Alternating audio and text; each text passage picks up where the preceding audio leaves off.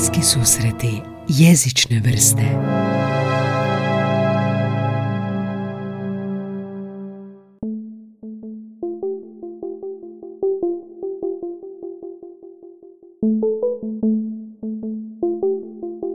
Marko, zašto uh, pisati riječnik? Um, kao stručnjaku, koji ti je motiv bio za tako jedan logistički zahtjevan izazov?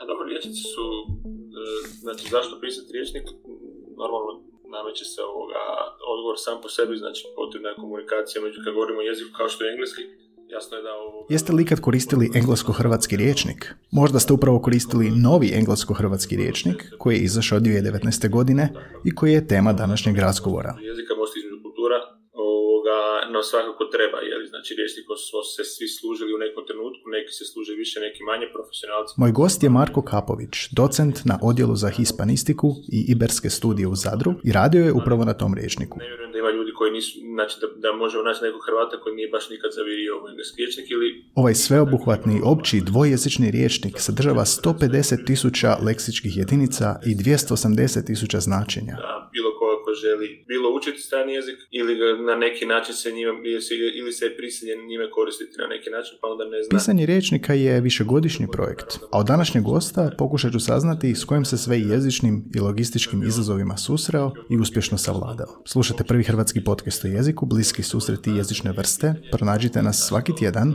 na Spotifyu, Google, Appleu i gdje god slušate i pratite audio podcaste. To je jedno od pitanja kasnije. A to je jedno pitanje kad se dobro, onda ćemo doći, onda ćemo doći do toga. Da kažem, ovo prvo, ovo prvo pitanje, ovo što kažeš kao za neki uvod ovoga, čini mi se dosta ovoga, m, očito dosta, Mhm, mhm. e, dosta jasno na neki prvi pogled, ali naravno, e, ovisno o, o, o, o čovjeku, ovisno o osobi, kome treba, kome ne treba, m, koristit će ga više ili manje, ali riječici kao, kao riječici od uvijek su postojali, od kad postoje kontakti među, među ljudima koji govore različite jezike, počeli su nastati prvo različiti glosari, onda sve veći riječnici, pa onda na kraju riječnici u nekom modernom smislu. Mhm. A, a danas je, što su, što su ti kontakti sve češći, sve intenzivniji, riječnika je zapravo sve više i različitih izdanja sve više. Ako, ti, ako pogledaš recimo mm, engleske jednojezične riječnike, to možemo naći u veličinama od, od mikroriječnika do onih maksi riječnika, možemo naći ovdje 30 ovoga među izdanja sa razno raznim varijantama. E, ako govorimo, još da govorimo samo o generalnim riječnicima, ovim općim riječnicima, a da ne ulazimo u one specifične Mm, strukovne, ili, Mm. ili, ovoga, ili slenga ili čega god, jel? nego baš u generalnim riječnicima nalazimo jako, jako puno različitih varijanti za ovisno o tome kome treba u hrvatskom i toga manje tih različitih ovoga veličina, jer smo premalo tržište pa se to ne isplati raditi. Mhm. Dok na engleskom, naravno, oni ka- kako pokrivaju ovoga, e, ogroman broj ljudi i da pa praktički cijeli svijet, jer kad govorimo o izvornim govornicima, njih je jako puno, ali kad govorimo o engleskom kao takvom, on se govori u cijelom svijetu i onda o, o, ljudi ga koriste u cijelom svijetu, pa puno ljudi koristi jednojezične riječnike mm, u svom nekom ovoga, e, prilikom učenja engleskog, tako da ti jezicima imaju zapravo neograničenu publiku i mogu se raditi stvarno skalirati na, razno razne veličine. Mi ovdje, koliko ja znam, što se tiče hrvatskih riječnika, postoje li oni najmanji, znači skroz priručni, koji služe, ne, koji služe nekim početnim korisnicima za svakodnevne situacije, ako odu u neku zemlju u kojoj se govori engleski, pa da mogu na brzinu pogledati kako se nešto kaže, kako se nešto pita u dućanu, kako se bilo koje svakodnevne situacije ponašati, a ovi veliki onda postoje onda nakon toga ovi najveći riječnici, znači govorimo preko 100.000 unosa ili 150 konkretno ovo naše, di, e, di se zapravo nastoji pokriti sve. Mhm. Ovi sad među, među ove, među faze, među ti neki, m, m, neke srednje veličine ili još manje veličine, nešto između toga svega, kod nas se baš ne isplati raditi, pa toga nema. Mhm. jel? U strana strane tržištima će se naći sve, ovisno uvijek o veličini jezika. Mhm. E, i sada pitam, evo recimo baš za primjer e, englesko-hrvatski ili hrvatsko-engleski riječnik, ako već postoje riječnici, malo, malo glupo isto pitanje, ali volio bi razjasniti, zašto se piše novo izdanje i kad se piše novo izdanje, kakve to promjene jezične obuhvaća riječnik?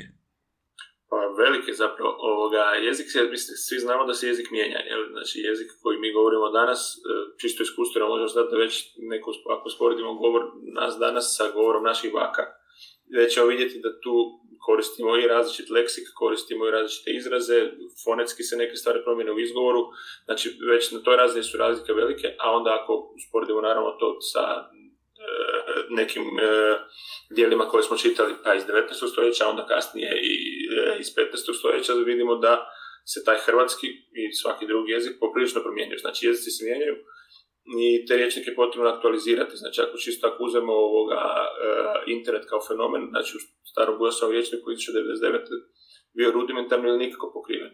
Znači svi, svi ovoga, svi pojmovi vezani uz internet ili vezani općenito uz tehnologije koje su se razvile u zadnjih 20 godina nisu nikako pokriveni. To treba dodati. Neka, to mogu biti ili novi unosi, nove riječi, ili mogu biti stare riječi koje su dobile nova značenja. Znači, to treba ovoga, mm, riječnik to treba odražavati. U nekim slučajevima čak i što se tiče izgovora, neke se, neke se riječi počnu izgovarati na drugi način, provjene se izgovori, pa se to pa se to može naznačiti. Ako govorimo o kolokvijalnim slengovskim terminima, znamo da se to isto su to područje jeziku koja se jako brzo koja treba, treba aktualizirati. A da ne govorimo i o tome da je svaki riječnik kao takav uvijek nepotpun, znači da mu uvijek nešto fali, da nikom trenutku kada iziđe da je već zastario po, po mnogim kriterijima, tako da svaka nova aktualizacija zapravo njemu dobro dođe. I novi, novi par očiju koji gleda ove stare natuknice može puno promijeniti. Na primjer, jedan od, mi kad smo kretali ovaj riječ, zapravo mi nisu znali će to završiti. Znači, neka osnovna, osnovna ideja prilikom znači, početka izreda, na početku izreda ovog riječnika je bila da se taj riječnik malo aktualizira, i da se nekako urede ta značenja. U starom bujasu, ne znam, ne znam se sjeća, znači značenja su bila odvojena zarazima, točkama zarazima i nije bilo jasno kad se točno prelazi na, kad se točno sa sinonima prelazi na novo značenje, bilo je malo nepregledno. Tu je bila neka osnovna da je bila numerirati ta značenja, pa da odvojimo značenje da bude preglednije. Sad krenuli smo s tim i onda vidiš da semantika je skliska, sad di, di točno staviti jedan, pod jedan broj staviti tri riječi, a pod drugi broj onda razdvojiti da, da, da. točno raditi. Aha, pa dobro, šta je sad bude smisao, zašto ima ovu riječ ovdje, pod nekom riječi koju moramo to provjeriti u jedno jezičnom riječniku, provjeriš u jedno jezičnom riječniku, vidiš, aha, zato je to Bujas tako stavio, dobro, to ćemo odvojiti, ali vidiš još dvije, tri stvari koje kod se nisu bile, pa onda bilo je pametno ovo dodati, ovo se dosta često koristi u ovom značenju. I tako je to, tako je to krenulo, na kraju krenulo tako da na kraju je završilo tako da smo riječnik povećali za između 80 i 100%, znači riječnik je sad duplo veći nego što je bio. Ili nešto manje nego duplo veći nego što je bio, tako to da ne znam koliko se može govoriti o, o istom riječniku. Mm. Baza je ista, a reći baza. Mi smo počeli od svoje baze, koju smo onda na mjestima rezali, u smislu kad, kad su nekih riječi ili nekih značaja koja se danas više ili ne koriste ili nam, nam se nisu činila toliko potrebna, to smo izbacili rijeđe a češće smo dodavali, češće smo dodavali nove stvari, nova zna, bilo to nova, bila to nova značenja ili bilo to potpuno nove natuknice. Mm, mm. Ovo mi se sviđa što si rekao, znači od 99. pa do danas te pojmove za internet. Koliki je, prema tvom iskustvu, taj vremenski interval u kojemu se toliko tih globalnih promjena dogodi, fenomena, da je potrebno aktualizirati riječnik? Jel to govorimo o godinama, o, o desetljećima, kako to ide? Danas ovoga neke moderne tendencije u leksikografiji su zapravo da se da više nema izdanja ovakvog tipa kao što je kao što je ovo naše znači 1999 pa 2019 ili tako neki ovoga vremenski intervali nego se na riječicima radi kontinuirano. Znači konstantno se e, ubacuju nove riječi, mijenjaju stare natuknice, poboljšavaju stare natuknice, dodaju nova značenja, dodaju novi pojmovi.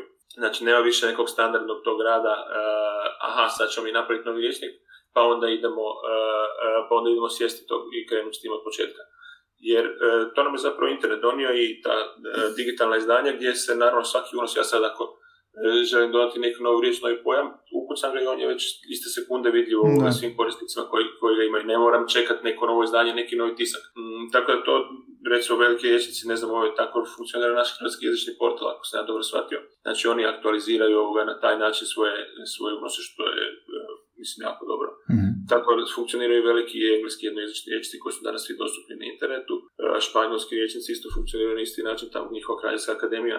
Oni imaju recimo politiku da e, kod unosa novih rječica to, to se razlikuje od ovoga izdavača do izdavača, odnosno od autora rječnika do autora rječnika. Znači koliko točno vremena mora proteći da se neka riječ pojavila, pa koliko se onda često mora koristiti da bi onda uštao liječnik. Jer nekad se da, da neke riječi budu jako moderne, koriste se godinu, dvije, pa onda zapravo ispadnu iz, ispadnu iz uprave i onda, onda, onda čak nekad i ne uđu.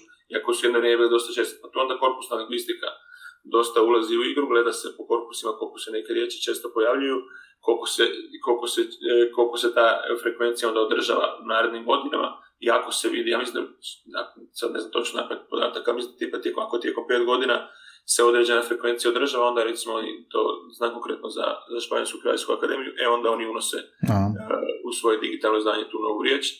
I ja mislim da oni čak još izdaju papirnata izdanja, tipa svaki par godina onda uh, samo otiskaju to što je do tog trenutka ušlo i promijenjeno. Hmm. Nestanu sve riječi u riječnik, jel? pa me zanima nekako kako bi najlakše objasnio koji je kriterij ulaska riječi u riječnik, je li to to što si spomenuo što se korpusna lingvistika bavi, ali kako birate, kako ste odlučivali koje riječi uđu i koje neće ući, je li to striktna granica ili je sve to nekako, hmm, da je, da je godinu dana kasnije bilo bi drugačije? Ma, da, ovoga, nema tu, nema striktnosti u jeziku, to je ovoga, jezik i fluidan, jezik ovoga, je nešto što je teško, teško jako matematički odrediti što bi sad, e, što bi bila, e, koji bi bio neki konkretan kriterij po kojemu bi nešto moglo ući ili ne ući.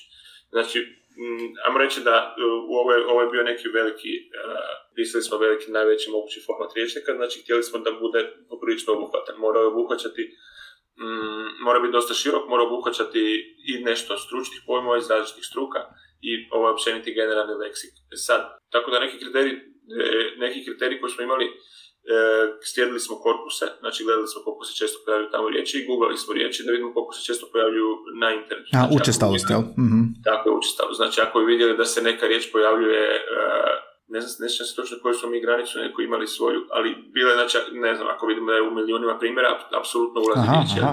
Ako, je, ako je, je iznad 100.000 primjera, isto vrlo vjerojatno sad ovoga, ovisno o tome kako je točno riječ. Ako neka riječ baš jako stručna zakučasta, onda to prepustimo stručnim suradnicima da odluče je li u njihovom području ta riječ bitna ili nije bitna. Mm. Znači imali smo stručne, stručne suradnike za različita područja, mi smo prilikom izrade riječnika kad bi na neku takvu stručnu riječ, ponudili bi neki prijevod koji su mi možda znali ili ne bi, i pitali bi općenito treba li ovo ući, je li to bitno toj struci, ovoga, pa su onda stručni studenti kasnije mijenjali te prijevode, poboljšali prijevode, davali, davali svoje prijevode i e, na koncu govorili jesu li te riječi potrebne ili nisu u riječi mm, općeg tipa. Jel?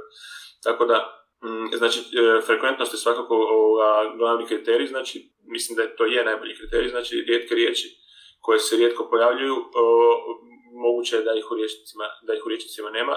Naravno da je to meni se čini najobjektivniji mogući kriterij, jer ako, kako se rekao, ako nestanu sve riječi u riječniku, ovoga moramo neke e, izbaciti, neke ne, e, neke ne uključiti, a onda je logično da se ne uključe one koje su najmanje česte. mm Naravno, to je dosta, ovako kad govorimo o, o riječniku ove veličine, dosta su to abstraktne stvari, jer ja mislim da neki prosječni korisnik će se jako rijetko susreti s nekom riječi koju neće pronaći ovdje kod nas u riječniku. mm Znači, e, užasno su to kako bi rekao, riječi koje su ispale su riječi koje za većinu kojih ima skoro za sve, znači čak nam je neki, neki naš neformalni kriterij među nama autorima riječnika bio, ako mi znamo riječ, onda ona mora ući, znači da radi se o riječi koja je nama strancima koji smo eto, tamo bili završili studij engleskog, ako je ona nama poznata, imali smo, ako ima neki svoj vokabular relativno širok ili manje širok, ali stranci smo, nismo izvorni govornici, znači ako ona nama poznata, ako smo čuli, ako znamo, to svakako ulazi, jel? Mm-hmm. Tako da, ovoga, e, mislim, ušlo je jako puno riječi, ušle su i riječi koje ja dan danas nađem hrpu riječi koje ne znam. To je, ne, ne to je dobro kad se radnik na riječniku iznenadi riječi koje ubacio, pa to je super. pa, ne, znači, da... ljudi, ljudi često misle sad kao ti to ubacio, pa ti to da, da, da.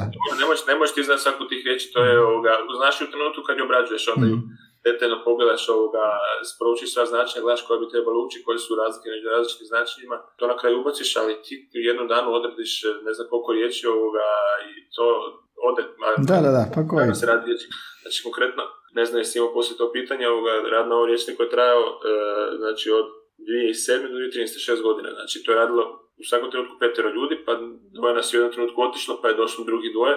Znači, ima sedam je, sedam je nas autora ali nikad nas nije radilo sedno isto vrijeme, nego petero je radilo uvijek u isto vrijeme ovoga, tako da tu je, to je ogromna količina posla i znači ako računaš da podijeliš ovog na sedam dijelova, svako je odradio ne znam koliko ovoga, ako imamo 1900 stranica, sad, o, svako je odradio neki određeni broj stranica, to je ogroman broj natuknica i ne možeš tu ne možeš ni blizu zapamtiti sve riječi. To je bilo moje iduće pitanje. Kako izgleda taj tim, proces nastanka i podjela poslova? Jer se podijelite, ne znam, poslovima ili, ili dijelovima i kako ste, koja je hirarhija? Jel imamo glavnog urednika koji će reći ok, idemo u ovom smjeru, jel svi zajedno donosite odluke o tome kako će izgledati unos Ono što si pričao, znači prvo značenje, drugo značenje i slično, pa što možeš tu reći?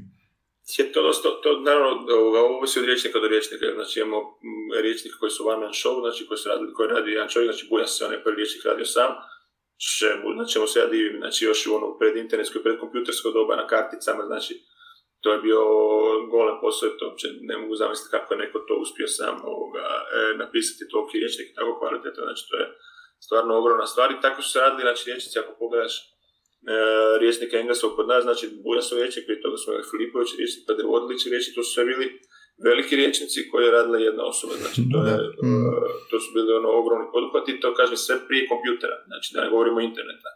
Uh, puno, puno teže, puno, puno kompleksnije, puno, puno dugotrajnije. Vani se riječnici danas rade, ima i tamo one man show naravno, ovoga, čak jako uspješnih ovo, recimo, ne znam, jedan od primjera jako, jako dobrog riječnika španjolskog jezika, Marija Moliner, znači radila je, jedna žena je radila riječnik isto jako dugo godina, ali na kraju riječnik je vrhunski jako mm, e, ima neke diferencije specifike u odnosu na akademiji riječnik i puno je, o, puno je praktičniji, puno je lakše za koristiti u nekim, u nekim stvarima, puno su bolji primjeri. Jeli? Tako da autor može ostaviti neki svoj, uh, neki svoj trag na riječnik. Mm-hmm. Kad se vratimo konkretno do našeg riječnika, mi smo taj riječnik e, zapravo dosta nekako demokratski se to strukturiralo. Znači, sami smo na početku ovoga e, odlučivali kako ćemo, što ćemo, znači mi zajedno sa glavnom urednicom, e, kako bismo obrađivali te natuknice, što bi ulazilo u riječi, znači sve, ove, sve ovo što smo govorili prije o frekventnosti, što ubaciti, što ne ubaciti, što izbaciti, kako, kako ćemo pristupati. I naravno da bi uvijek bilo, kad dođemo do konkretnih primjera, debata među nama, ovoga, e, među nas petero tamo u uredu, znači ko bi što, ovoga, što bi napravili s tom konkretnom riječi, što s konkretnim prijevodom, staviti, ne staviti, kako nas čini, pa na kraju ako se ne možemo dogovoriti ili nismo sigurni, konsultiramo i, i glavnu urednicu onda nekako među svima dolazimo do, e, do konkretnog rješenja. Mm, što se tiče rada na, na, na riječniku, isto smo se nekako dogovarali od početka kako bi to išlo. I mi smo se odlučili za rad po slovima, znači svako je dobio svoja slova i onda smo ta slova, uh, riječ po riječ, i obrađivanje natuknice. Znači gledamo, imali smo, to je opet ovoga, lijepo kad se ne počne od nule, kad ne krećeš sam i graditi ovu lijevu stranu riječnika, nego lijeva strana riječnika je već tu, znači lijeva strana sa engleskim, sa engleskim riječima jeli, koje, koje je Gujas imao. Išli bismo riječ po riječ, pratili smo Gujasa i pratili smo strane velike e, jednojezične riječnike i neke dvojezične riječnike sa kombinacijama jezika koje su neki od nas znali. Imali smo ljudi koji su e, studirali, završili italijanski i španjolski i neke druge jezike, pa smo, pa smo se mhm. time smo se pomagali nekad. Mm, e, I znači ovoga, poanta nam je bila da, ali najviše, najviše, najviše se jesmo služili jednojezičnim rječnicima engleskog jezika, znači prije svega su tu bili od američkih Webster i American Heritage kao dva, dva velika referentna rječnika, a onda su, od engleskih Oxford Collins Longman, Znači isto ovoga, i neka najveća izdanja, a neka manja izdanja koja su recimo bila više user-friendly sa boljim definicijama, boljim primjerima, pa bi se njima nadopunjavali. Uglavnom, količina riječnika koje smo koristili je ogromna, Uh, i, uh, ali imali smo da u nekom trenutku smo došli na, na neki broj pet riječnika koje smo rekli da treba konzultirati za značenje svake pojedine riječi koje obrađujemo, da bi bili sigurni da smo pokrili sva značenja koja postoje. Znači ta dva američka, tri britanska, i pomoću njih bi onda ovoga iskombinirali ta neki, tu neku konačnu natuknicu što se tiče samih, samih prijevoda, e, prijevoda riječi. Mm. To, bi, to, je bio neki, to je bio neki odgovor ovoga na, na pitanje što i kako. I imao si, uh, slo, koja slova recimo si imao? Uh, ja, sam, ja sam počeo sa slovom C, mm Znači, C je bilo moje slovo, uh, C je bilo ogromno slovo, znači to je bilo, znači ako se na početku ovoga, uh, odlično svako pet slova, se ja krenem raditi slovo C, i ovoga, sad mislim, dobro, sad ću ja doći u nekom trenutku, to gradiš godinu dana, još uvijek se nisi slovo. To je ovoga, malo je ovo ishrabrujuće u nekom trenutku, nikako da, nikako da do, ne, dođe do, kad dođe do uh, CE već i sretan, jel si sa onoga, sa CA i sa, ja, to jako dugo, to jako dugo traje, ne možeš uh, Šta je najkraće? O, ovo je vjerojatno najkraće. Koje je bilo najkraće? Nije, ne se, najkraće slovo ima bilo neki dosta kratkih slova, ne znam da je prvi, kolega, prvi smo krenuli nas petero, A, B, C, D, E. I prvi je završio kolega sa A, tako da A nije bilo predugačko, mislim da E nije bilo isto predugačko, ovoga, najkraće, sad ti ne mogu reći, mi smo počeli, ima više od deset godina da su radili na to, zaboravio sam te neke detalje koje su bili najkraće slova.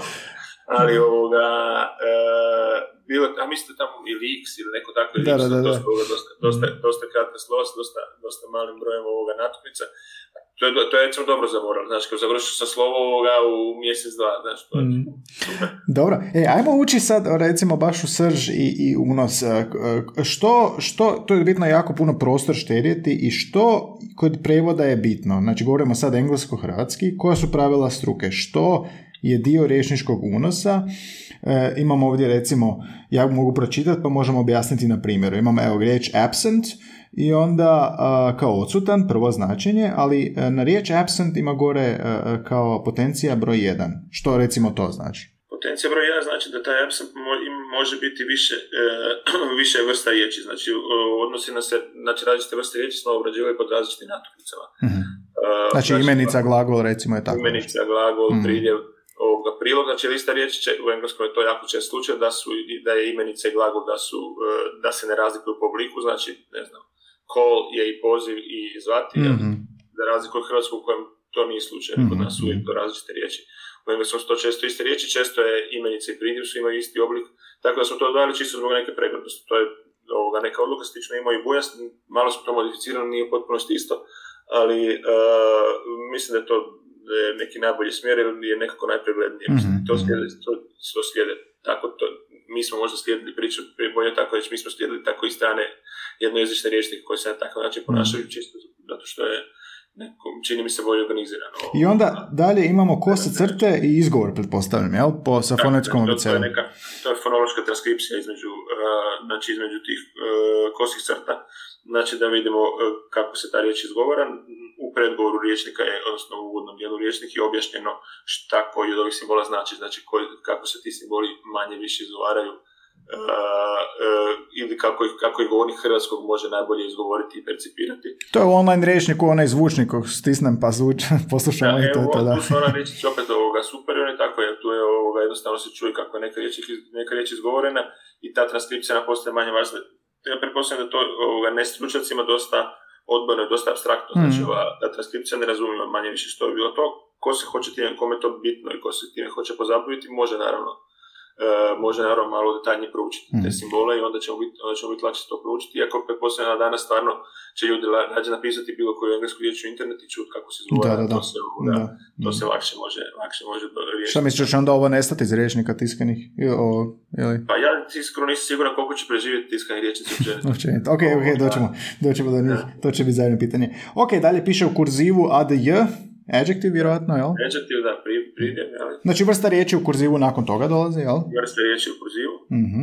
I onda imamo značenje. Znači ovo što si pričao, baš jedan Ima, odsutan... ima, pardon, pardon, nema prije, od- ako gledamo taj absent konkretno, imaš, ima ovoga, uh, ovom tu za adjective, znači A, za prilog. ovoga, ima u zagradi, ima ovaj tu Mhm. uh, dodatak li, znači da se prilog tvori pravilno s dodavanjem riječi li, pa onda ima absent li, što bi značilo Mhm. odsutno. Ovoga, da, se, da ne moraju ulaziti, znači to bi užasno povećalo. Ovoga. Svaki, na svaki pridjev se u engleskom može dodati taj lead, da se onda uh, da se u njega tvori prilog na taj način, kad bi se to pisalo kao zasvore natuknicom, bio bi rječnik još Da. 50% veća bez potrebe. jel? I ovaj dio nije znači ponovljena riječ absently, nego je valovita crta stavljena i ly, znači Valovita zanimljuje. crta označava samo natuknicu, ili valovita crtu mijenjamo natuknicu kao tako, tako da se ne mora pisati ponovno Mhm. sva ta slova kraćih riječi, možda nije toliko bitno, ali kod dužih riječi dosta se, Mhm. dosta se tu uštedi mjesta. Mhm. I onda imamo e, značine. Znači broj 1, odsutan, nenazočan, izočan. To znači sve znači isto, samo su sinonimi, jel tako? Ajmo reći tako, znači to su Mhm. ili, ili, ili sinonimi ili blisko značnice. Ok. Znači, ovoga, ja, to je sad stvarno, da, to je ovoga jako zanimljivo pitanje. Znači, ovo, ovo je leksikografska praksa. Kako ćeš ti konstrukturirati natuknicu. Naravno, semantička teorija je tu dosta, ovoga, e, dosta bi se mogla ne slagati sa našim odabirom ovdje, jer e, ovisno o semantičkoj školi e, koju, koju pripadamo, mnogi zapravo smatraju da potpuno sinonime ne postoje Mhm. i nisu u potpunosti u krivu. Znači, ovoga, često će sve riječi koje, evo kad pogledamo ovu riječ, ako, ako hoćemo gledati, jasno je da nije, da, da odsutan i izočan u hrvatskom nisu uh, potpuno sinonimi, jer nemaju, uh, jer se ne upotrebljavaju isti slučaj. Znači, izočan je puno rijeđa, Nikad čuo nisam tu riječ, by the way. Nikad ću, da, ma da, to ja mislim da je to čak možda neću sad ovoga, ne znam, kako, ne znam je to lektorska, lektorska sugestija ili je bila naša izvorna da smo mi uzbog ubacili, ali na kraju cijelog procesa dolazi još i lektor koji onda ovoga, ima svoje sugestije, nešto bi izbacio, nešto bi dodao, nešto bi mijenjao. To je zasebno. Da, dobro, znači, pod broj jedan će biti blisko, blisko, blisko, blisko značice, vidište prije nego isto značice, jer same isto značice uvijek će se razlikovati, znači ta izučnost za koju eto ti nisi ni čuo je toliko rijetka i toliko bilježena, jako je formalna riječ, da. dok je ovoga, dok je odsutan uobičajena riječ za, uh, za, taj, za taj smisao, jel, pa onda uh, bolje govoriti o blisko mm I onda dva je nepostojeći, to je znači kompletno drugo značenje, drugo kontekst recimo, jel da? Tako Mm. I treće, odsutan duhom. odsutan da, duhom. Znači, tu već imamo, tu već, to je već figurativno znači, znači tu ne govorimo o konkretno znači da nekoga nema, nego neko je tu, ali nije prisutan. A kojim redom ide? Prvo je najčešće značenje, ili? Da, tako je, znači tu, o, e, tu opet postoje različiti pristupi. Nekad je u riječicima bilo se kretalo od izvornih značenja, odnosno od etimološki ovoga, od etimološki e, osnovnih značenja, pa prema, e, prema onda izvedenima iz toga.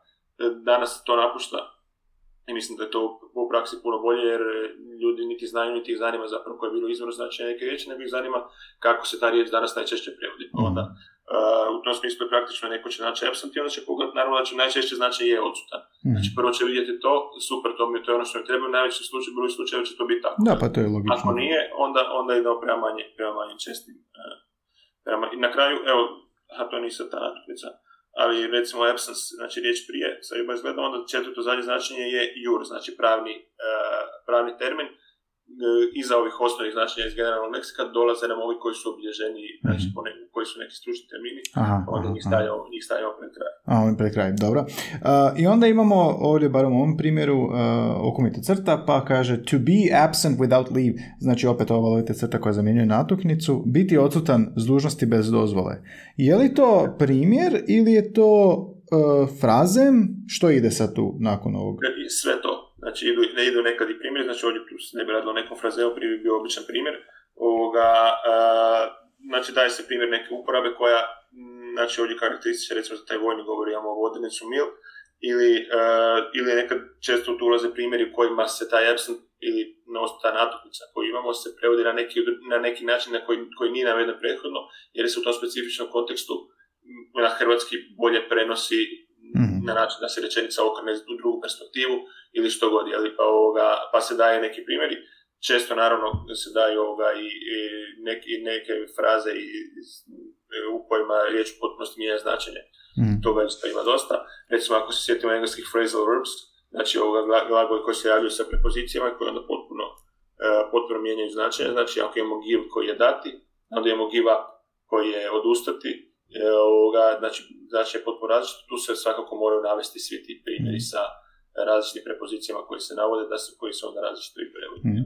Kako će unos izgledati za e, slučajeve kad imamo varijetete, znači britanski i sjevernoamerički? Kako, kako će se to naglasiti? Hoće to odmah biti negdje na početku? Hoće pisati neka kratica? Što će? Kako ćemo znati da to Amerikanci koriste prije nego Britanci? E, znači, pro, ako krenemo od izgovora, u izgovoru se uvijek naznačuje ako ima različiti izgovor u američkom i britanskom, znači stavi se ovoga, a, znači a ovoga, oznaka za američki, prvo ide britanski izgovor i onda recimo je absurd, e, ide absurd, znači to je bio osnovni izgovor smo uzeli kao da je britanski i onda imamo oznaku a, absurd, jel, gdje se izgovara na drugi način. Što se tiče značenja, u ispred svakog značenja, znači brojka 1, ako napišemo a, znači da je, da je to značenje u američkom. Aha. Drugo značenje b, znači da je u britanskom jednostavno. Ako ne piše ništa, znači da je općenito i u jednom i u drugom. Mm-hmm. Imamo i oznake za Canadian, za Australian, znači za različite varijete engleskog, za južnoafričke isto bilo, ali najčešće su svakako britanski i američki, ili kao varijeteti s kojima se govornici hrvatskog najčešće susreću. Mm-hmm. Što se tiče ovog prijevoda, vi, vi rekao si mi konzultirate jednojezične rječnike, druge jezike, ali prijevod je u biti vaš. Uh, je se dogodilo da ste stvarali nove prijevode? Nove? Je, čest, znači, je, je, znači, bilo je ovoga, naravno, uvijek smo uzimali što je ponuđeno u Bujasu, Uh, konzultirali smo i druge jednojezične riječnike, znači tu i Filipović i Drvodliće, gledali smo kako su oni pristupili, koje natupnici. Uh, ali često bi naravno nekako ga, čitaš tu definiciju jednojezičnom riječniku i dođe ti riječ koja, koja, to, koja kod nas se na to odnosi ili napišeš tu riječ. Ne, će se ona poklopiti s nečim što je već bilo kod Bujasa ili nekog drugih riječnika, nekad neće. Tako da ovoga svakako ima jako puno novih, jako puno novih prijevoda različitih od onih kakvi su bili. A novotvorenica, nova riječ? Pa, novotvorenica sad napravim sigurno ih ima sad ti napad ne mogu dati primjer, ali mhm. ovoga, sigurno pogotovo ovim, e, ne znam, ako je natuknica neka koja, koja prije nije bilo i ako se radi o nekom pojmu koji je novi, e, jasno da će morat biti ovoga i nova riječ. Sigurno koji recimo imamo dosta slengovskih i kolokvijalnih termina, gdje smo onda prevodili isto našim slengovskim ili kolokvijalnim izrazima koji su definitivno aktualiziraniji nego su bili prije 20 mm. godina. Znamo da se to, da se to brzo mijenja. Tu mi je dobar primjer, ako kad slušaš recimo ovoga, ove neke, neku našu ekipu uh, pjevača iz Novog Vala, pa recimo Gobca slušaš kako govori, pa kaže da neko Gala Kip. Znači danas, uh, ja kad kažem svojim studentima taj primjer, Gala Kip, on ne zna što to znači. Da, da. Znači, ja znam što to znači, ali ja to nisam nikad govorio. Ovoga, mi danas bi rekli da je neko zakon lik ovoga, ili super tip, sad već ovoga, kako god, ovoga, znači takve neke, takve neke stvari smo kogod se bilo dosta tog zastarjelih snegovskih prijevoda, to smo uvijek mijenjali, nismo ostavili te stare varijante koje se danas više ne koriste. Jel?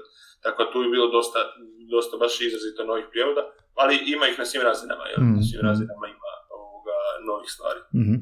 A, osim ovo što smo naveli sad, jer sam uzeo jedan primjer, jel, što je još dio jednog tipičnog riječničkog unosa, osim ovo što smo rekli vrsta riječi, vrste prijevoda, upotreba u rečenici, fonetska transkripcija, pa ako ima primjer ili što znači ovo mil, m ili, a military kao vojni, Mil, vojni vokabular. Aha, znači kategorija stručne, stručno područje. Tako, da. Znači imamo ovoga, e, popis tih odrednica se nalazi na početku rječnika, ako neka nije jasna sam po sebi, neke nisu. Ovoga, e, da, to je bilo manje više to, je na kraju, ako pogledamo neke veće natuknice, kod njih ovoga, se nekad znaju čak i odvajati različiti, mm, e, različiti primjer, da pronađem nešto. znači, recimo, ako ima, evo baš primjer za riječ give, ali, ovoga, znači kao dati kao, kao glagol. E, imamo odvojeno tamo pod, pod tim primjerima, imamo, imamo s prijedlozima i prilozima, pa nam onda dolaze ove give over, uh, give out, give up mm-hmm. uh, i tako dalje. I onda imamo poslije još ostale fraze izrazi gdje dolaze oni kojima se ne nalaze prijedlozi, nego su općenito recimo don't give me that, ili neki, mm-hmm. ili neki slični primjer gdje se give općenito upotreblja u nekim specifičnim značenjima, ali nisu, nije sa sajmovim, tako da se opet da bude što jasnije i što preglednije uh, onome koji čita, koji čita tu natuknicu. Neke natuknice su jako velike ili za, za riječi koje su jako polisemične, koje imaju puno značenja i koje imaju, pogotovo frazalne glagole koje na kraju imaju jako puno kombinacija s tim prepozicijama, to, to bude i po, preko stranice bude jedna natuknica, pa onda da se lakše može na brzinu znači da može, aha, treba mi sa nekom, s nekim prijedlogom ili treba mi neka općenita fraza da se može brzo pogledati. mm I kod tih frazema, recimo, ako neko traži baš, uh, frazemi su specifični, ali ne mora biti doslovni, jel da, pa onda kad netko traži, samo što treba je pronaći glagol, recimo ako se radi o nekom frazemu, odnosno, uh, kad bi postavio pitanje, ako trebam neki frazem, tipa, ah, sad mi ne pada ništa na pamet, ali recimo ako trebam pronaći prijevod za njega, kako ću najlakše? Putem glagola, putem, putem ključne riječi, putem prve riječi u frazemu? Ne, da, to je jako dobro pitanje, to su, su se mi razbijali glavu praktički dok smo radili na riječniku, znači jako je, jako je nezgodno, jel?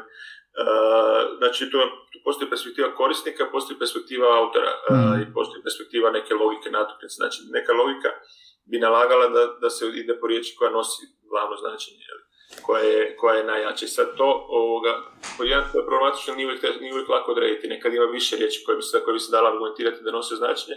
U takvoj situaciji onda idemo na prvu. ili opet, ako se nalazi više riječi koje bi, koje bi se mogle interpretirati glavno, ide se i na imenicu, i na imenicu kao na riječ koju bi se moglo, koju bi se moglo naći osnovno značenje.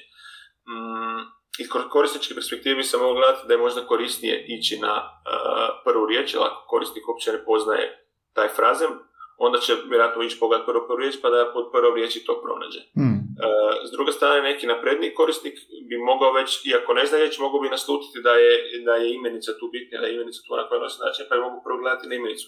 I tu su se dosta vrtili oko toga da vidimo uh, na koji način to organizirati i zaključili smo da idealnog načina nema mm. i da u principu uh, da u principu smo to organizirali po nekoj logici to riječi koja, koja nosi značenje ili, ili, ili prve riječi znači ako, su, ako se ne može reći koja bi to nosila A, ali i u predgovoru stoji, znači ako se ne pronađe neki frazen pod jednom riječi, pogleda pod drugi. Često nekad smo znali to i upućivati, iako ne u praksi to previše mjesta bi zauzimalo, pa smo, znači ako, ako neki, tražiš neki frazem od dvije ili tri riječi, ovoga, ako ga ne pronađeš po prvom riječi, traži ga po drugom, vjerojatno će biti tamo. Mm, mm, da. E, neka, neka, neka u potpunosti zadovoljavajuća riječ, neka u potpunosti zadovoljavajuće rješenje nismo pronašli. Mm-hmm. Pa da, zato što nije isto ako traži prevoditelj i prosječan, ne znam, korisnik ili, ili za neku stručnu. Mm-hmm. A, dobro, A, ako ovo je englesko-hrvatski rječnik. Ako obrnemo i kad bi to bio hrvatsko-engleski rječnik, uh, ima li razlike u ićem ovom što smo pričali u smislu što će sadržavati unos te jedan broj dva prijevode, jel su ista pravila, mislim, onako... ne bi, ne bi, opet ovisi kome je namijenjeno, znači ako je, ako je hrvatsko-engleski rječnik za govornika hrvatskog, što bi bio, jer ne znam baš koliko e, Engleza uči, e, uči hrvatski, odnosno anglofonih govornika uči hrvatski, onda recimo sigurno bismo ovaj dio što se tiče izgovora. Znači to nam uh hrvatski ne treba jer smo izvorni govornici pa nam nije bitno. uh Odnosno pretpostavlja se da znamo i ne idemo za tim. Uh, znači to bi sigurno ispalo dalje i prijevodi se konstruiraju na sličan način. Uh, s tim da mi to nismo radili, tako da ti ne mogu reći ovoga, mm koji, šta nas se u praksi pokazalo ovoga, šta nas se u praksi pokazalo različitim. Uh, ali ima nekih specifičnih problema, zna da se buja s tim susredanjem, znači najveća natuklica u Bujasom hrvatskom engleskom rječniku je bila na n, bila n, mm-hmm. najveće slovo, je je bilo n, uh, što nije tako inače u nekom hrvatskom, uh, u nekom hrvatskom, uh, u hrvatskom općem leksiku. Ali buja se jako puno riječi, onih koji počinju sa ne, negacija nekih riječi, je stavljao tamo kao zasebnu natuknicu, onda je to jako naraslo. To su sad neke autorske, autorske odluke ovoga, kako ćemo pristupiti. Kažem to u, u hrvatskom, kad polazili od hrvatskog, puno teži puno teže možda varijanta pronaći ovoga, konkretan i adekvatan prijevod nego ovdje. Znači ovdje ti čitaš neka značenja, uh, čitaš primjere na engleskom i onda gledaš koja bi to bila, koja bi to bila značaja na hrvatskom. Obrnuto je možda zahtjevnije jer mi smo izvorni govornici, govornici hrvatskog pa nam je lakše prevesti nešto na hrvatski nego prevesti nešto na strani jezik. Kao što znaš u prevođenju se ide za tim recimo prevođenju u Europskoj uniji, kad gledamo sve moguće kombinacije jezika koje tu postoje, prevoditelji uvijek prevode na svoj materinji jezik. Znači koji god bio strani jezik koji ti, eh, kojim ti vladaš, znači bio to španjolski, mađarski, engleski eh, i bilo koji jezika, bilo koji jezika Europske unije, uvijek se ide za tim da se prevodi na materinji jezik. Mm-hmm. Tako da pa, naravno je to lakše i da je to ovoga, i da je samim tim rad na, na riječniku koji je hrvatsko-engleski teži. To mm-hmm. sigurno je teže naći prave izraze i doći do pravih prijevoda. Um, ovo kad si spominjao uh, suradnike, znači recimo ovdje stoji u stručni suradnici pa piše profesorica doktorica znanosti Sanja Matić Skoko, ribe i mekušci, Milica Gačić koji ima i svoj pravni rječnik, policija. E sad, uh, koja je, mislim, područja, kako, jel su to samo primjeri, njih dvoje i ima još nekoliko, E, koja sve područja ulaze u opći riječnik, koliko, koliko je potrebno tih stručnih područja ubaciti i jesu li oni samo kao savjetnici ili određeni taj dio riječnika je posvećen stručnoj terminologiji? Pa znači to u praksi to je zelo ovako, znači u praksi smo mi, nas petero, odnosno nas sedar ukupno, ili smo radili na tom, e, na tom riječniku e, i tu je, kad, kad bi nam se pojavio neki stručan termin s kojim sami ne bi znali što bi napravili, pogledali, konzultirali stručne riječnike koje smo imali. Uh, nekad bi taj prijevod unijeli kao takav, uh, nekad ne bi, nekad bi se odlučili konzultirati dalje s njima. Imali smo posebnu, posebnu listu gdje smo, ovoga, uh, gdje smo spisali riječi ili značaja nekih riječi, nekih stručnih termina koje smo smatrali da se trebamo konzultirati s tim stručnim suradnicima i onda su oni tu donosili krajnji sud, bilo, bio taj sud da riječ treba ući u riječnik ili ne treba, ili da je taj prijevod koji smo mi davali adekvatan ili nije adekvatan, ili da možda fali nešto što, što je po njima bitno u njihovoj struci, pa da, da se doda jeli, i tu. Mhm, mhm, mhm. Osim tih klasičnih unosa riječi, jel, što još može biti dio riječnika da nisu čisti, čisti prijevodi riječi? Budu upute, jel da, znači što se, što se tiče korištenja riječnika, ili ima neke gramatike ili nešto tako? Ima, znači da, ovoga, e, taj neki e, u predgovoru se manje više to sve objašnjava i ta uputama za korištenje riječnika, znači donosimo onda uh, uputama imamo stvarno dosta detaljno, dosta detaljno objašnjeno u strukturu natuknice što su mi upravo prošli. Mm-hmm. Onda imamo kasniji popis odrednice i kratice koje su se upotrebili u riječniku, znači šta znači taj milo, Aha. nakon ovoga nije prokužio, jeli, e, nisu uvijek svi ni, ni nužno prozirni, jeli. E, onda imamo popis samih, samih ovoga mm, fonetskih simbola koje smo davali za izgovor, popis izvora, popis stručnih suradnika. Na kraju smo donijeli još na kraju iza samog vječnika kratice u elektroničkoj komunikaciji, što je možda neki, neki zgodan novom, jeli, za samu ovoga, komunikaciju na internetu, stvari koje se koriste, u engleskom poput e, nekih novih izraza i nekih novih kratica, Uh, možemo pogledati recimo. Aha, čekaj, čekaj, uh, kratice u elektroni, elektroničkoj komunikaciji, tipa neka riječ kako će se skraćeno napisati u poruci na Whatsappu ili... Ja, da, recimo ono, da, oni, oni lol, pa znači da znamo što znači lol, aha, pa znači, aha, znači okay. ono malo, znači laughing my ass off, ovoga, mm-hmm. jam, just, just a minute i tako, ovoga, znači ti neki, taj neki net speak, jeli, koji, aha, je, koji je danas dosta česti, ti pazi, ovoga, koristit će često susretati s time na internetu htjeće znači da znači to znači ovoga, pa da mogu eto i to, to pronaći, recimo, ne znam, onaj tomorrow, ali napisan sa dva, pa morao, znaš, tako ovoga, te neke, te neke stvari, ovoga, ne znam, sad tu ga FYI for your information, znači te neke stvari koje mislim da su dosta korisne u, neku, u nekom ovoga, današnjem svijetu, jel? Mm-hmm. Onda smo imali ovu neku, to je mislim da to još iz starog buja zadržano, onaj, Uh, mjeri i mjerni sustavi, znači ono usporedba uh, engleskih mjernih sustava sa našim, pa, pa oni imaju one unce, uh, što se tiče težine da, da, da. naše kile, pa imaju uh, one stope i uh, kako se zove potpuno drugčiji sustav od metričkog na koji smo mi navikli, pa da se vidi neka, neka, neka osnovna usporedba. I na kraju ima uh, osnovna gramatika uh, engleskog jezika gdje se donose neke osnovne stvari, popis nepravnih glagola i neke bazične stvari koje mogu biti, mm-hmm. uh, koje mogu biti bitne za za nekog korisnika riječnika. Da. E, ajde ovako, sada te pitam za to, za, za, za, za digitalna, um, digitalni utjecaj na riječnike. Znači, ja se bavim prijevodom određenim dijelom kao sudski tumač i meni trebaju riječnici stručni i koristim ih, između ostalog i ovaj. On je u tiskanom izdanju, to mi je sporo, pa onda idem njemu tek kad nisam siguran da ne mogu naći na netu. Tek kad sam siguran da ne mogu naći na netu današnji internet, online riječnici, napredni, alati, sve. Što misliš o tiskanim izdanjima? Ima li smisla izdavati tiskana izdanja? Ako ima, koje su prednosti, a koje su nedostaci? Uh, pa da, e, to je dobro pitanje, to kažem, ovoga, meni se isto samo postavlja, mi smo kao, kao autori ovog novog riječnika na početku sa izdavačem pokušali iskomunicirati tad kad se počeo raditi 2007 da se makar taj riječnik proba izdati ne, u nekom, na nekom CD-u, pa ako već neće ići u, na, na online ovoga nekoj platformi, da bude na CD-u, pa da se onda lakše može konzultirati. Naravno, se izdavač tu gleda iz svoje perspektive, on se brine hmm. zbog piratstva, zbog ovoga, mogućnosti neodnosnog kopiranja, što bi se sigurno događalo. Koliko god se to zaštiti na bilo koji način, uvijek će se, uvijek će se naći način da se iskopira. E, tako da taj, zbog toga nije došlo do, do e, varijante na CD ovog našeg izdanja, što tu po meni, i to isto već malo zastarilo, znači sad prošlo je 10 godina od toga. Ma kakvi CD? da, kako sad ima CD uopće, to je sad već bez veze. Ovoga, tako da sad ova online izdanja su definitivno najbolja. E, I gledao sam malo sad kad se pripremio za ovaj podcast, malo sam gledao kako je HIP to uspio, Hrvatski jezični portal, kako su oni e, to objavili, o, kako oni to imaju online, koji konstantno ažuriraju, ovoga, jako korisni naš jezik, poslije isto ovoga, uh, koristiš ako si, ako si da, da, da. baš to. O, uglavnom oni su imali neku inicijalnu dotaciju uh, iz ministarstva, znači to je kao neki, bio je pokrenut neki projekt, dobili su neke novce, ne znam, ne znam koliko su to novci i koliko, za koliko je to bilo dosta. Kažu da nakon toga se financiraju vlastitim sredstvima, uh, ne znam na koji način to rade, osim što sam vidio da imaju ovoga, uh, naravno, reklame na stranici, pa pretpostavljam da od toga dolazi jedan dio, ne znam je li to dovoljno ili nije dovoljno, kako je njihova tu financijska računica, ali očito se može, jeli?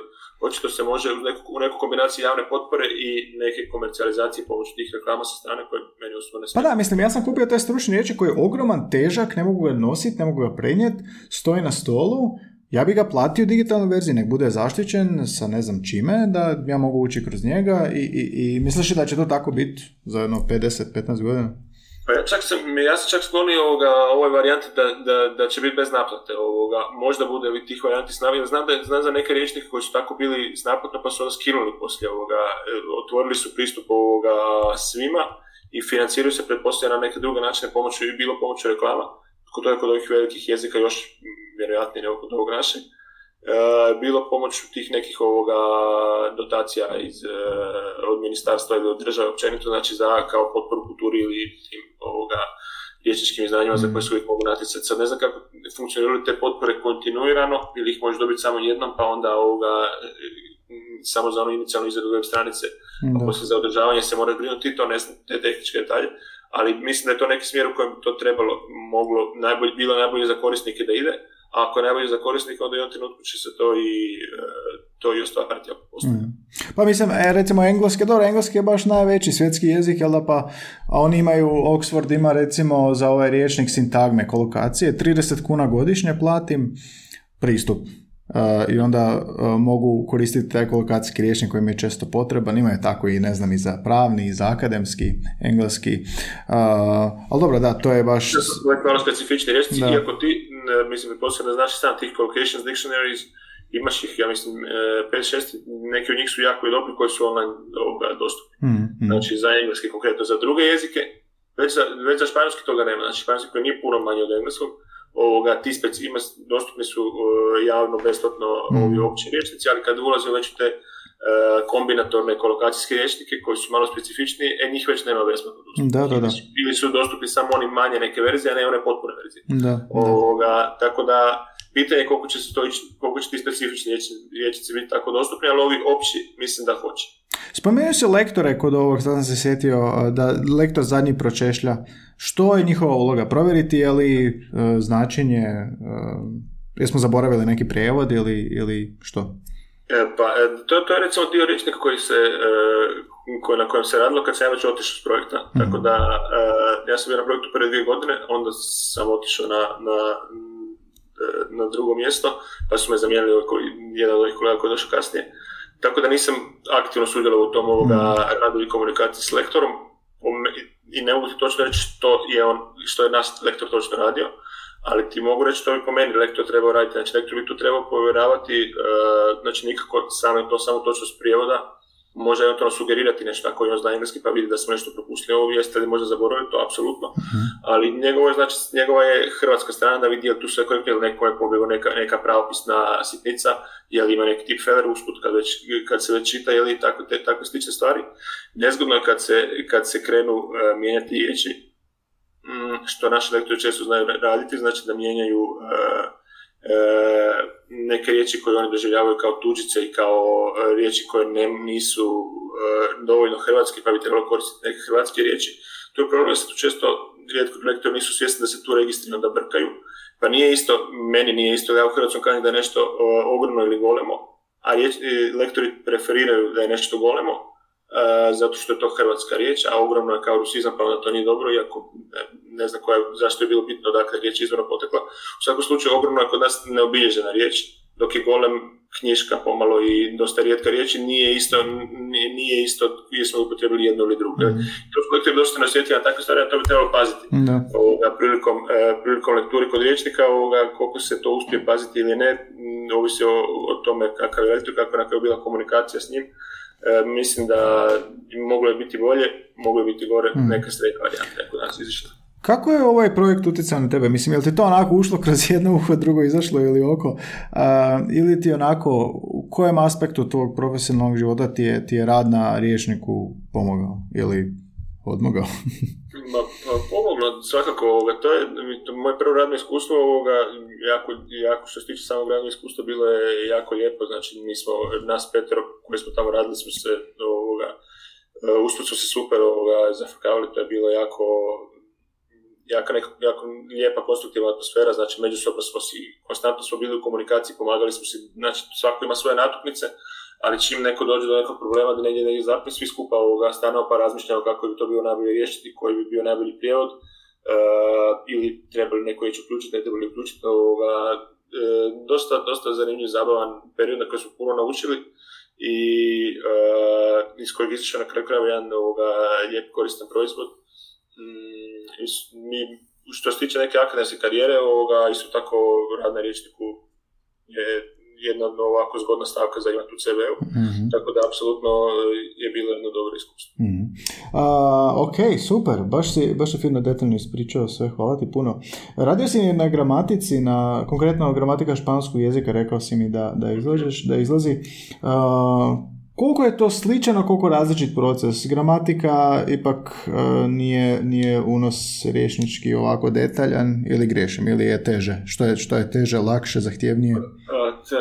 Teško je reći što je teže, što je lakše, što je zahtjevnije, drugačije. Ovoga, mm. Drugačije recimo u smislu rječnik je taj, kao taj neki ovoga kolaborativni zajednički trud je, je ovoga, tu neko, na neki način može biti zabavniji kad svi to, i lakši kad svi to radimo skupa. Mm, nekako nisi sam pred kompjuterom i da radiš sve sam, dok gramatiku sam pisao sam i tu sam ja i sve odluke donosim ja i, dobro, ja se naravno konzultiram se s kolegama. One man show.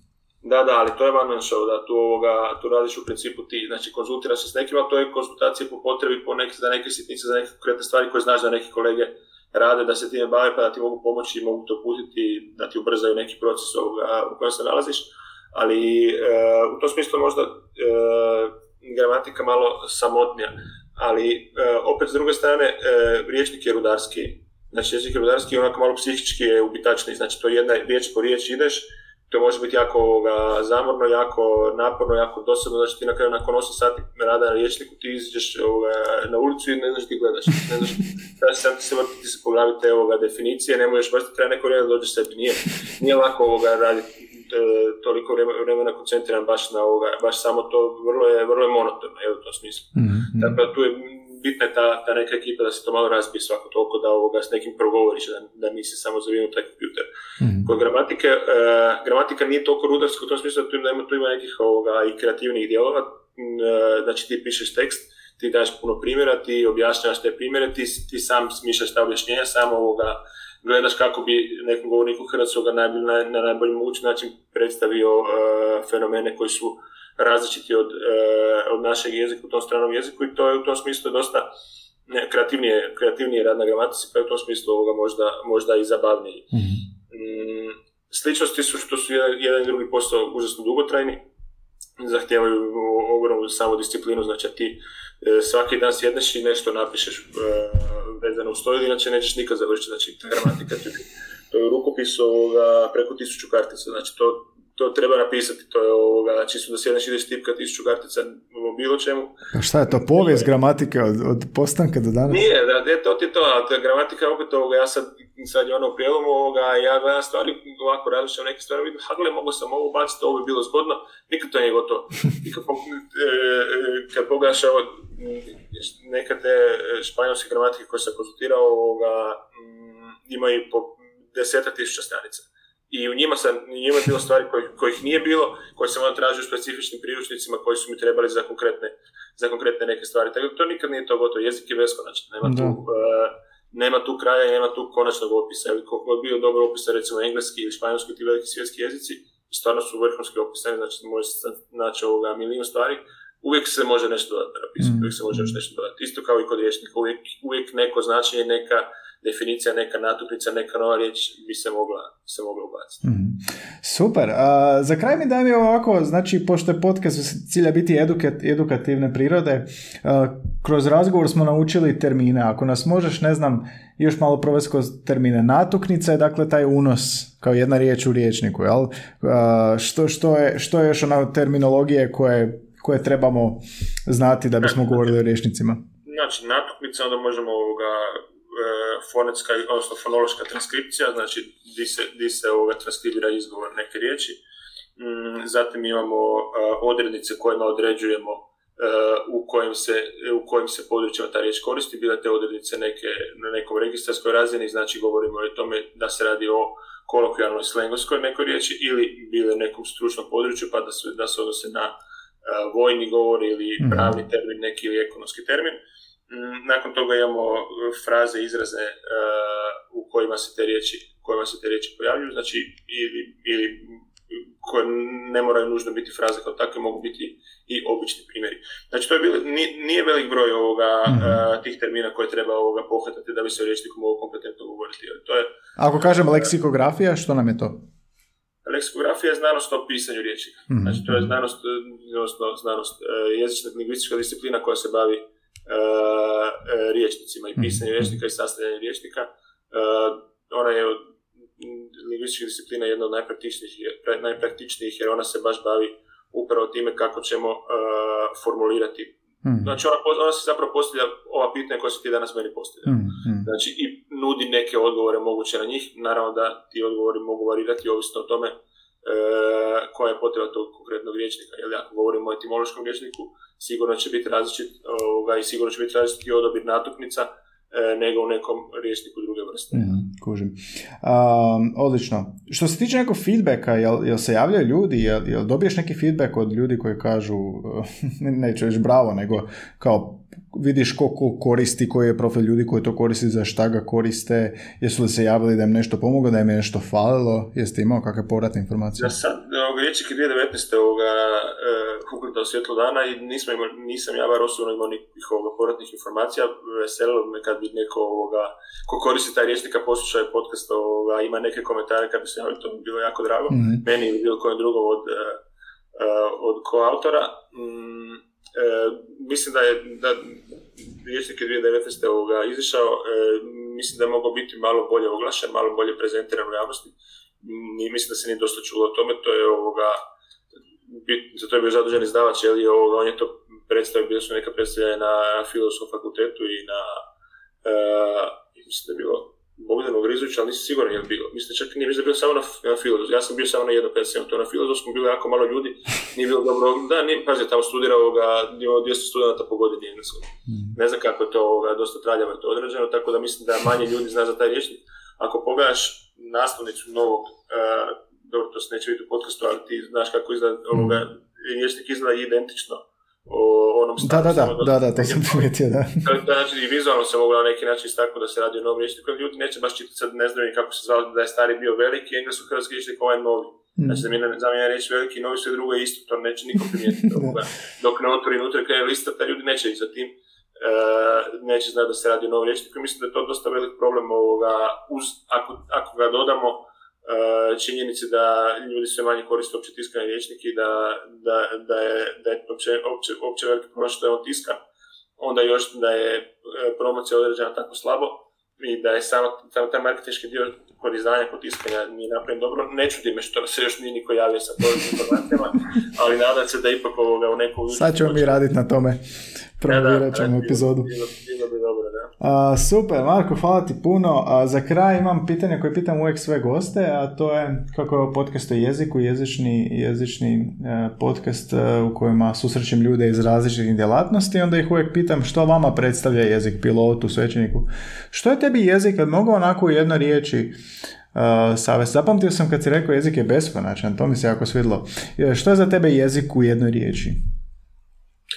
Pa, u jednoj riječi, ako, ako neće ako smo to već iskoristili, ajmo reći da je jezik varijacija. Znači, Varijacija? To je beskonačna varijacija, jel? znači to je ovoga, e, znači mo- govorimo na svim razinama, jel? znači varijacija na razini fonetike, znači na razini izgovora, ja i ti ne izgovaramo u potpunosti jednako sve riječi, da ne govorimo već drugima iz drugih krajeva koji će opet ra- različito izgovarati riječi. E, varijacija koja postoji između među govora mladih, starijih, obrazovanih i neobrazovanih, znači ta- na, na svim drugim razinama, e, na morfološkoj razini, na sintaktičkoj razini, na semantičkoj, na leksičkoj, na pragmatičkoj razini, znači ta varijacija stvarno nema kraja. E, I to je jedna od, od najzapanjućih e, karakteristika jezika, mm, da se istovremeno uz toliku varijaciju mi bez ikakvih problema razumijemo jel, kad govorimo, kad istim jezikom. Da, to je zanimljivo. je konstantno prisutna. Mje- Mijena, a? A, dobro, hvala ti puno. A, jel ima još nešto što si htio reći, ali da smo zaboravili? Mislim, fino smo prekopali sve. Ne znam, jel...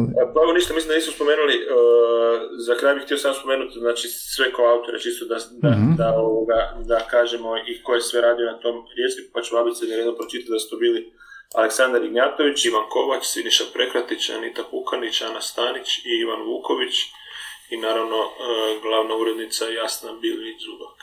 Marko je danas bio, Ivan Vuković je bio ranije sa, sa, sa pogledom u hipoperspektivu jezika, e, tvoj brat je bio pogledu na, na e, jezik isto, tako da hvala i tebi, evo širimo lingvističke, leksikografske stručnjake u podcastu, hvala ti puno na gostovanju. Odlično, nema na čemu i drugi put.